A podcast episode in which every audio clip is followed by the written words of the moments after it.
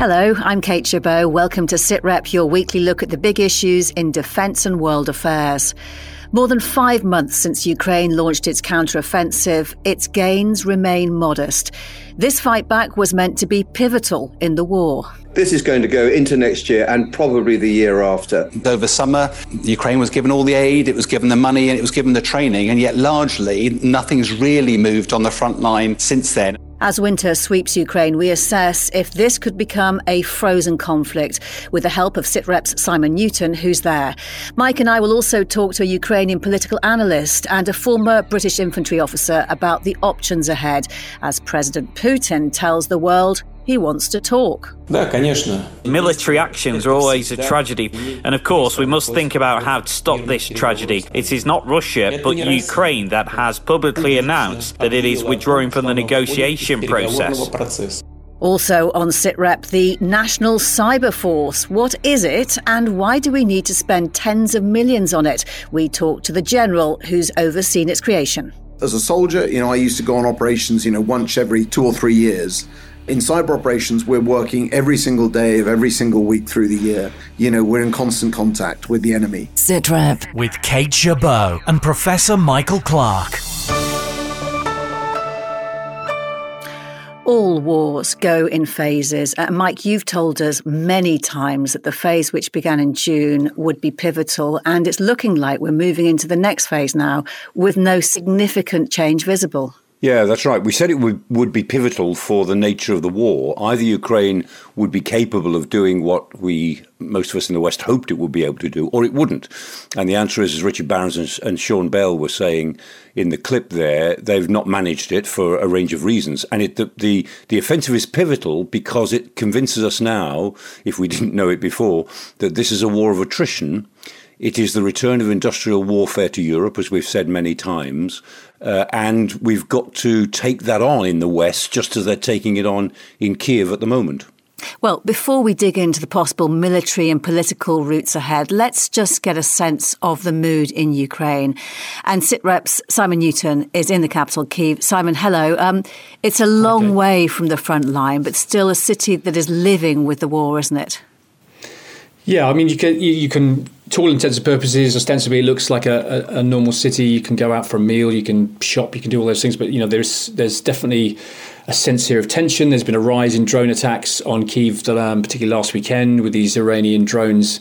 I think the Ukrainians down about ten of them on the outskirts of the city, and that's what they're expecting to happen as we go into winter. They're going to try and interrupt the infrastructure We've had our first snow here today, and the temperature is now about minus three. So it's critical that these air defences keep taking those drones down.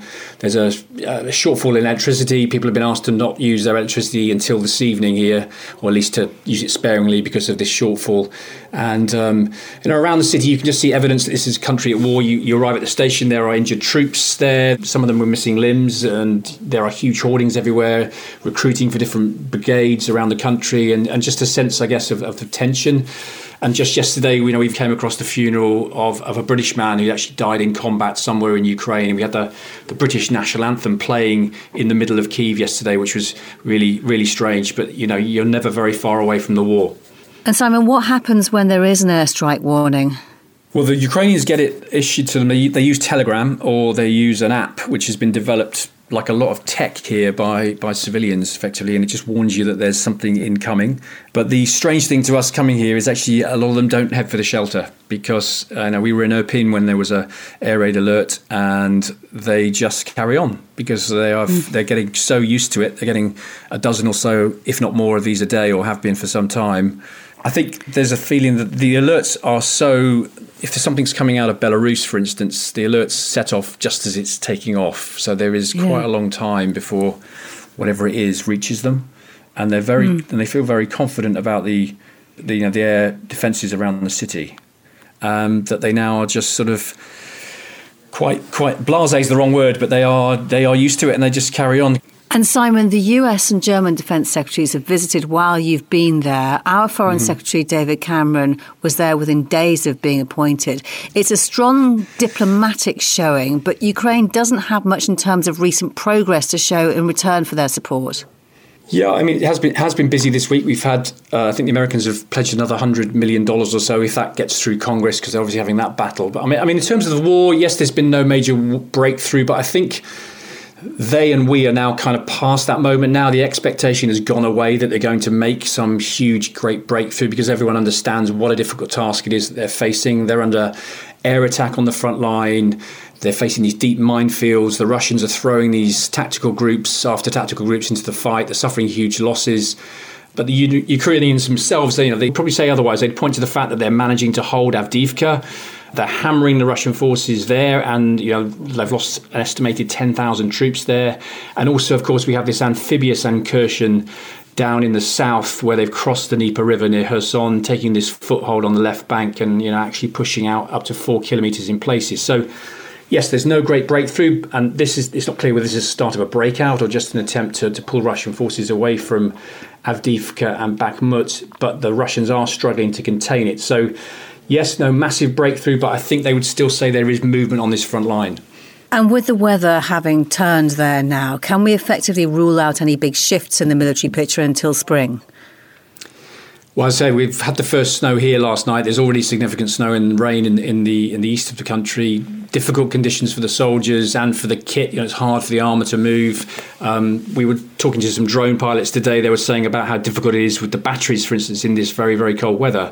Um, but I think it's very difficult to predict anything here. The war is not going to stop. The Russians are stepping up their own offensives. They're attacking infrastructure. They're hitting cities.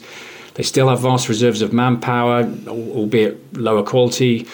So I think you're probably right, but nothing is really certain. And of course, the Ukrainians can't afford to step away or pause this fight because they know the Russians will just reinforce if there is any pause in fighting. So it's a very difficult winter ahead.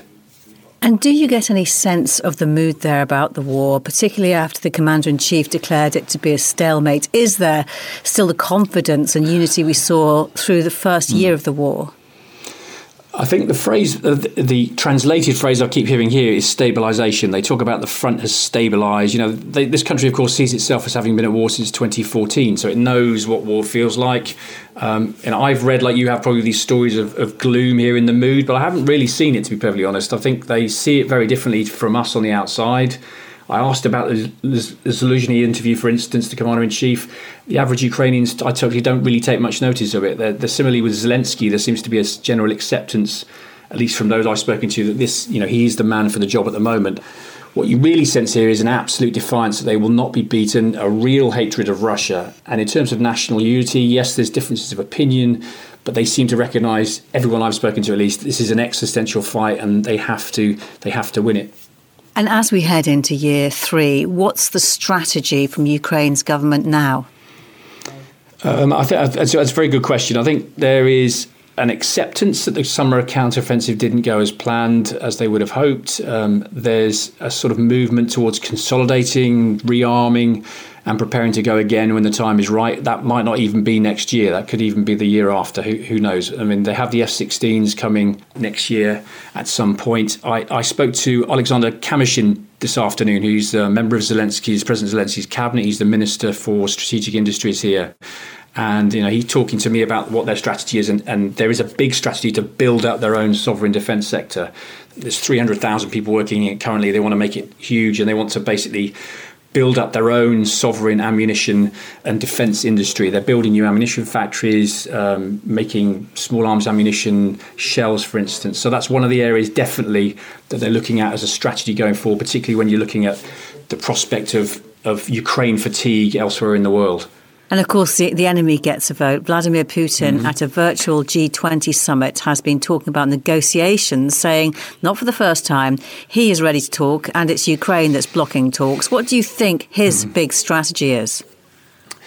I think the consensus is that he's just he's happy to wait this out, you know, to, to, play the long game. He hopes the West will lose interest, Ukraine fatigue, as I say, will set in. Maybe Donald Trump's elected and that Ukraine will have to sort of sue for peace down the line.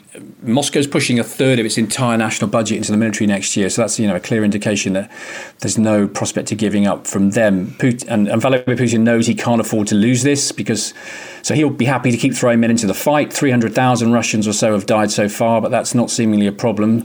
He will be re-elected. We know that's going to happen. He'll make sure that happens, and there's a chance that after that mandate's issued, he'll he'll issue another general mobilization order, and we will see another hundreds of thousands of Russian young men thrown into this fight. Uh, in terms of the negotiations, Zelensky has signed this decree, which he signed last October, ruling out negotiations with Russia, which is very convenient for Vladimir Putin uh, to, uh, in, in, saying what he said.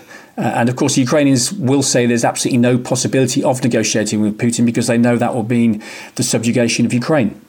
And I guess it's easy for us to focus on the military effort. Ukraine's government's also having to maintain a functioning country. Well, that, that, that's that's very true. You know, that's the strange thing when you come here that this is this is a functioning country. There are other things going on besides the war, and we visited Bucha the other day, which you know people will know it's the site of this war crime. Effectively, 400 people massacred by Russian troops.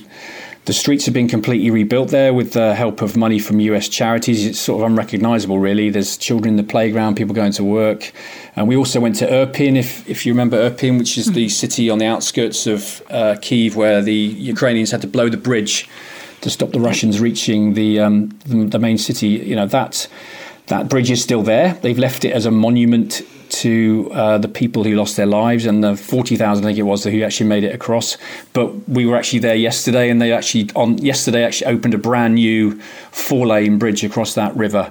Uh, you know almost as a sign that that things are are moving on with life. And despite the war they, they will keep running this country. And, and that's a, it's quite an amazing spirit to see that was Simon Newton talking to us from Kiev on Wednesday evening. And Mike, you could almost sum up that picture that Simon paints as keep calm, carry on. But that's not a strategy, is it?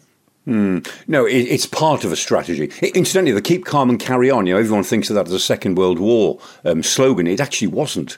It was devised by the Ministry of Information in the Second World War, but never used. Just that it, it was unearthed in the 1980s and it sort of struck a chord then. But there is a sort of Second World War element to this because if, you know, you think about the Second World War for the Allies, it was defeat, defeat, defeat from 1940 to 1942 and then victory, victory, victory from autumn 1942 up to 1945. And that's undoubtedly what I think the Ukrainians are thinking about because they do think in longer terms, as Simon was saying. And what they've got, I mean, they've, they've got some control over the western part of the Black Sea now, which gives them a, better trade route in and out. That's important. They're within striking distance of, of putting Crimea under real pressure. That's important too, as they think in the longer term. And one other thing that Simon was mentioning, you see, I don't think the Russians can mount another real strategic offensive until the spring of 2025. They won't be able to do very much until uh, until then. Certainly not much during 90, uh, to, during 2024. And so mm. during next year is the best opportunity for Ukraine to have another real push at throwing them out of the, the Donbass if they can.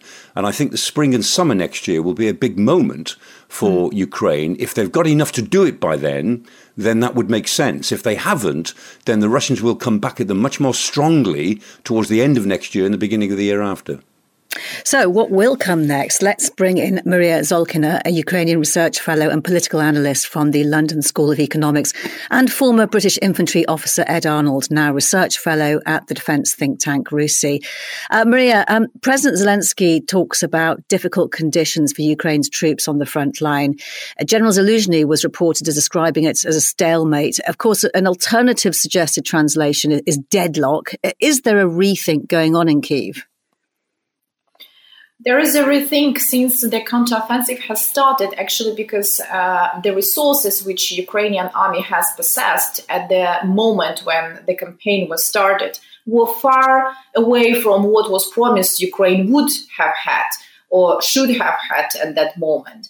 For instance the so much promised abrams tanks to ukraine arrived all of them all of them i mean like 31 not that much but all of them arrived in Ukraine only uh, at the middle of October when the counteroffensive uh, was planned, like as, as in a campaign where they would have been able to use that.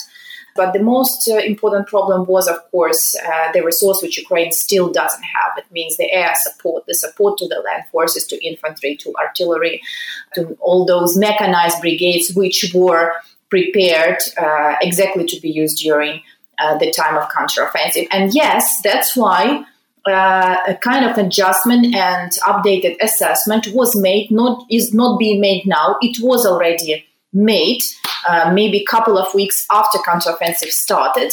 So, Ed, what military options does Ukraine have at this point?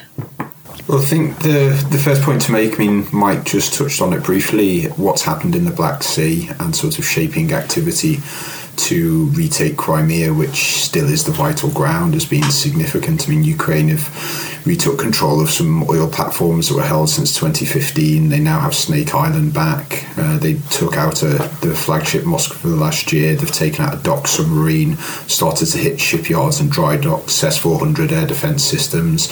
And the British uh, Armed Forces Minister James Heappey said that it was effectively the functional defeat of the Black Sea Fleet uh, for a military that doesn't have a navy. Uh, that is significant. And going forward, I mean, it's two things really. The key factors are ammunition and the quality of troops. On ammunition, they need to well, they'll need to expend a lot over the winter to keep the pressure on the Russians, but they'll also need to stockpile to support renewed defensive operations. And then similarly with the trained soldiers, they'll need to manage their rotation. They'll need to keep some experience in the front line, but ultimately they'll need to bring a lot of them back and start to train at higher formations to be able to try and break these lines, whether it be next summer or elsewhere. So they're the two real issues that defence planners are going to have to grip with, and it's going to be a balance of what they use over the winter and what they keep for the spring. And Mike, um, you mentioned earlier that potential window of opportunity uh, next spring for Ukraine. Is there anything yet to indicate what Ukraine's tactics might be through the winter and its strategy into 2024? Yeah, I mean, hold on through the winter. Uh, certainly at Avdiivka, very important that they hold on there, which I think they will, um, and see if they can nibble away and keep stretching the Russians during the winter. They need to indicate that they're not stopping fighting, and I'm sure they won't. And then for the spring, the single most important thing is to get these combined arms operations moving properly, which, as Mariia was saying, is really important to base around air power. The Ukrainians have really got to try to get their F 16s and other elements of air power integrated with the ground forces when they go again, I would guess, in the spring or early summer next year.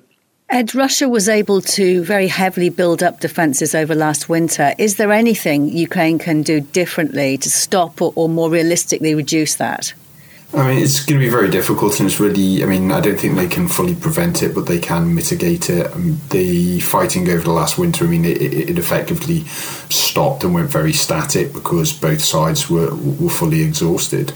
Um, and actually, if the weather is not conducive to sort of large scale manoeuvre, you can still sort of press on the front lines quite significantly things like trench digging equipment, etc., will now be much higher up on the um, Ukrainians' high value target list. So, where they're able to be found and struck, uh, they'll start to actually strike the infrastructure that prevents Russian build-ups, and especially long-range mining equipment, which effectively fires uh, mines to be spread across a large area of the battlefield. So those types of things will start to be attacked, but ultimately they need to keep pressing on uh, elements of the line and get the Russians moving. They get need to get them moving laterally so they can't sort of move back further and start to reset all of these defensive lines, and that's going to be a key requirement on ammunition consumption, sort of when to strike, when not to strike. And Mariia, uh, from some quarters at least, that there is a sense of a ticking clock on the Western support on which Ukraine relies. Do you think that there is a deadline that Kiev is working to?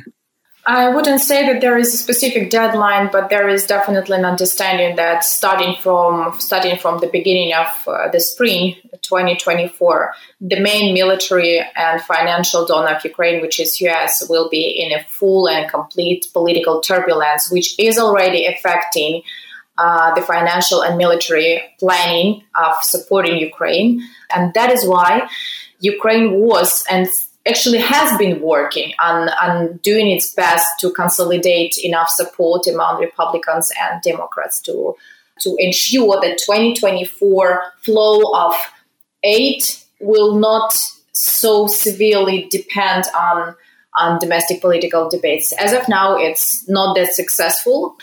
Uh, but when it comes to the European Union, for instance, Ukraine sees the beginning of negotiations.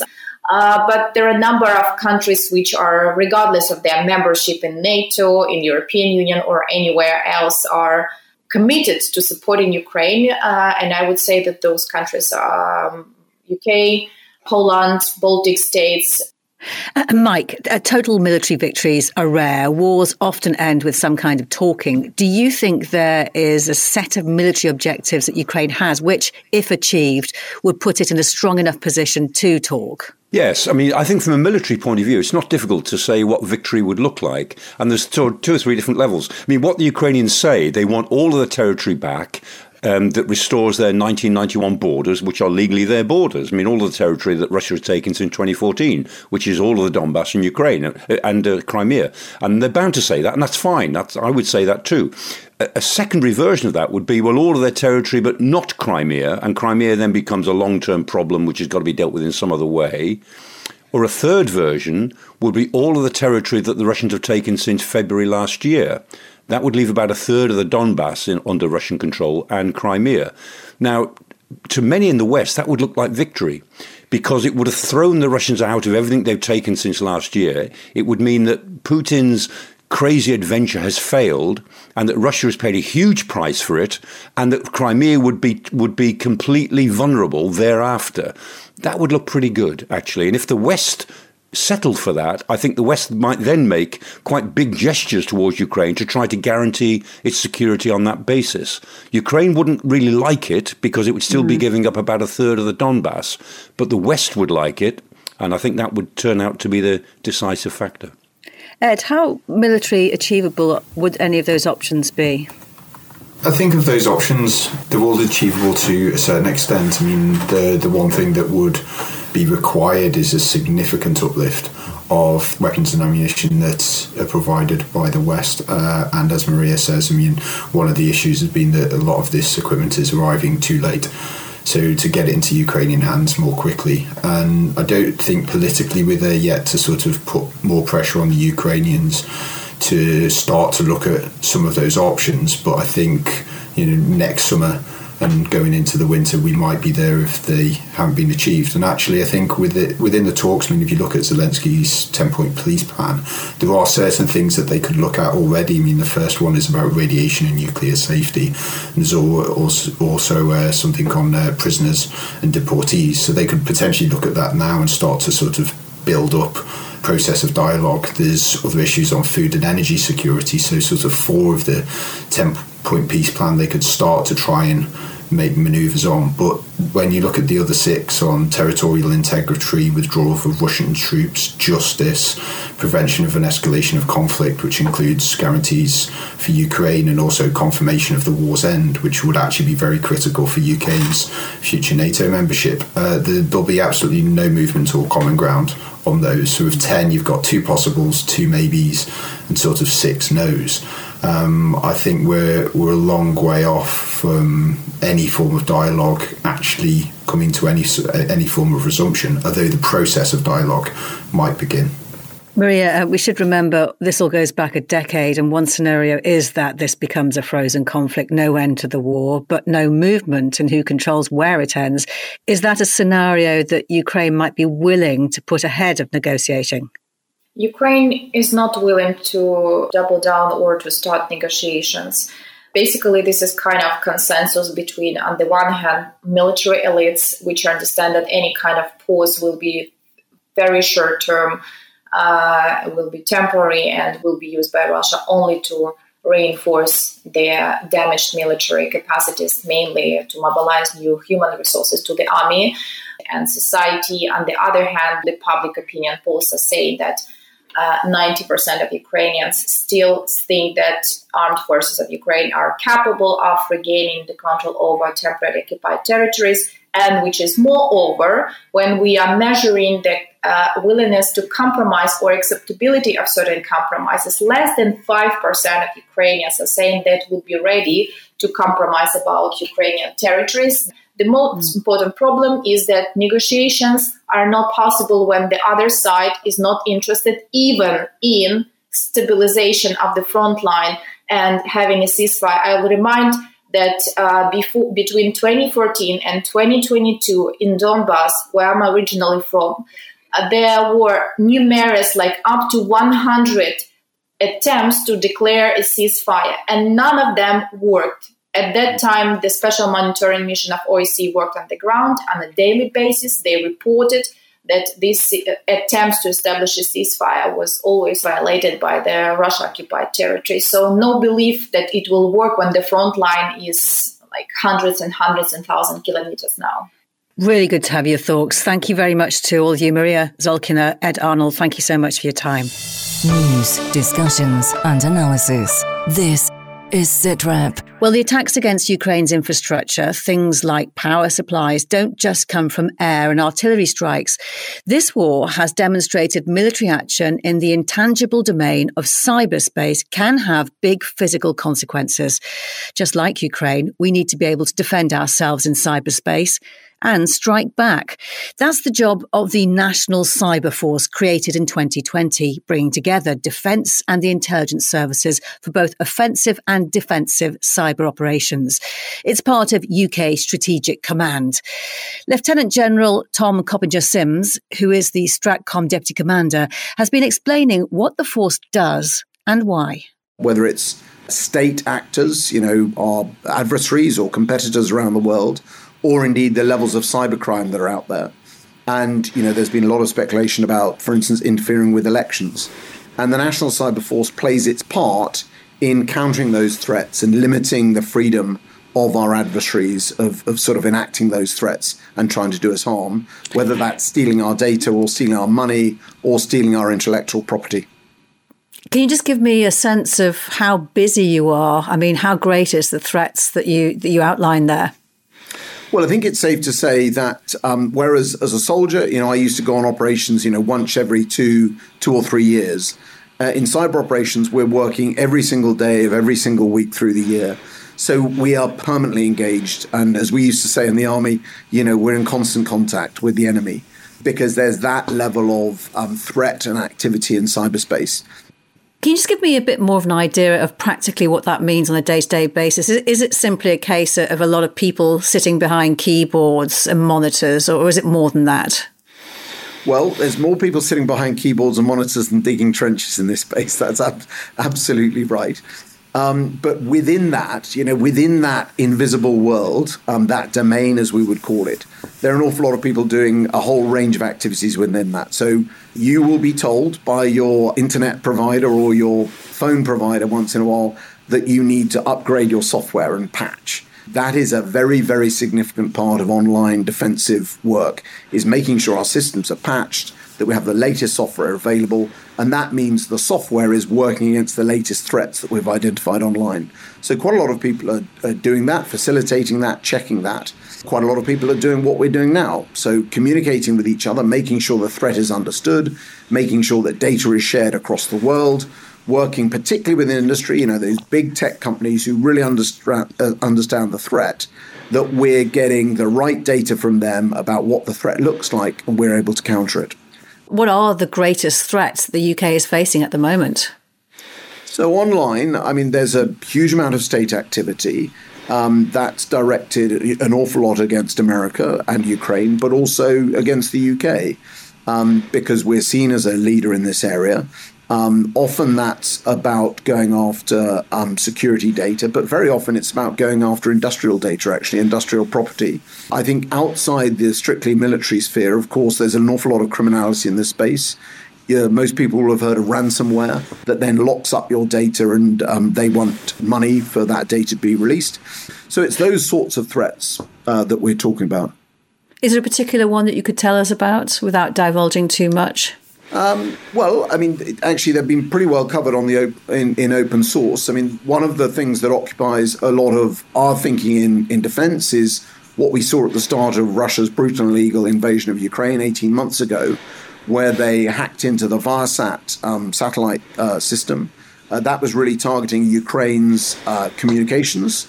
But in doing so, they also took significant amounts of uh, German agriculture and alternative energy systems offline.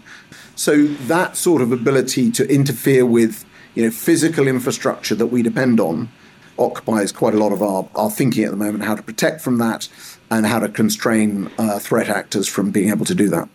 And are there people trying to attack our infrastructure in the way that you described was attempted with Ukraine? Uh, yes, I think it's fair to say that we're seeing people probing our infrastructure, our communication systems. Yes, very, very regularly. And how would you explain to a serviceman or woman who may fight at the front line with equipment, sometimes like decades old, that it is worth spending millions of pounds on cyber? Well, even our decades old equipment relies on either online cyberspace or it lies on the electromagnetic spectrum. And we define cyberspace as including that spectrum. So if you want your radios to work, if you want your tank to be able to speak to the tank next door, or if you want the tank to be able to speak to the artillery piece, leave alone for the Army to speak to the Navy or Air Force, it's absolutely critical that we protect those systems, we protect that data, and we enable both the Army, the Navy, and the Air Force to conduct their daily business because there's there's pretty much nothing we do these days that doesn't rely on cyberspace to one extent or another. And why do you think uh, we need a military force to counter these things? We have GCHQ, um, we have the National Cybersecurity Centre. Uh, why do we need a military element as well, the military cyber force? Well, because we um, legally and constitutionally we retain the sort of use of force uh, to those people in uniform. So you know that's a that's a legal requirement for us as military folk to be able to wage war, if you like, on the on the nation's behalf. And you know that's where the partnership comes in. So what GCHQ and uh, some of the other intelligence agencies do in cyber is hugely important. But when we're supporting uh, war fighting or indeed other military activity, we need soldiers, sailors, and aviators to be doing that. Not least because they understand what's going on at the front line, but also because it does get to that stage of sort of military force. Can you just give me an idea of the balance and how you work out the balance between defensive and offensive in UK cyber operations? Well, I suppose, like like anything in, in military operations, until you're safe, until you're secure, you don't have a basis to operate from. So, inevitably, defensive cyber, whilst it might be perceived by some as the less glamorous side of cyber, is hugely important. And then, of course, we need to be able to project that power through cyberspace as well uh, with partners uh, around the world, but to be able to limit the freedom of action of our adversaries and those who are trying to do us harm. Lieutenant General Tom Copinger-Symes, and he was talking to me from an event in Lancashire where the Cyber Force will be based in a couple of years. And we also talked about how you build and develop that force and how the keyboard warriors, as they're sometimes described, can find their place in the forces. The full interview is online now in an extra edition of the SITREP podcast. Mike, we started out talking about tank battles and minefields covered with snow, and we get to war conducted via keyboard and radio waves. They seem centuries apart, and yet uh, not not so at all. No, they're not. And as we see in Ukraine, warfare covers that whole spectrum from Starlink uh, satellites down to soldiers on the ground using their phones via Starlink to locate uh, an artillery piece a kilometre away and target it and so on. We see the full spectrum. And it's interesting the way this argument has gone, you know, because we started off, as, as General Tom was saying, I mean, you know, what he's doing with, with strategic command, recruiting sort of wonks as warriors, getting the cyber wonks in mm. to, to, to actually act as warriors, cyber warriors. But it's gone beyond that as well because we want cyber awareness now in all of our armed forces. We want the dexterity and the awareness amongst our troops and sailors and airmen and women actually, you know, at the front line. And in a way, for, for people of my generation, that seems quite challenging. For a modern generation, it probably isn't so challenging. And there is a word of comfort here because it's not that you've got to master the whole domain but to be successful, you've got to be better than the opposition at it. That's the point. You know, nobody will mm. master this whole domain, but if you're better than the opposition, then that may turn out to be the edge that you need to win battles and wars. Mike, great to speak to you. Thank you so much for your time, and my thanks to all of our guests. That is all for now. Professor Michael Clarke and I will be back with another SITREP next Thursday. For now, though, from me, Kate Chabot, thank you for listening. Bye bye.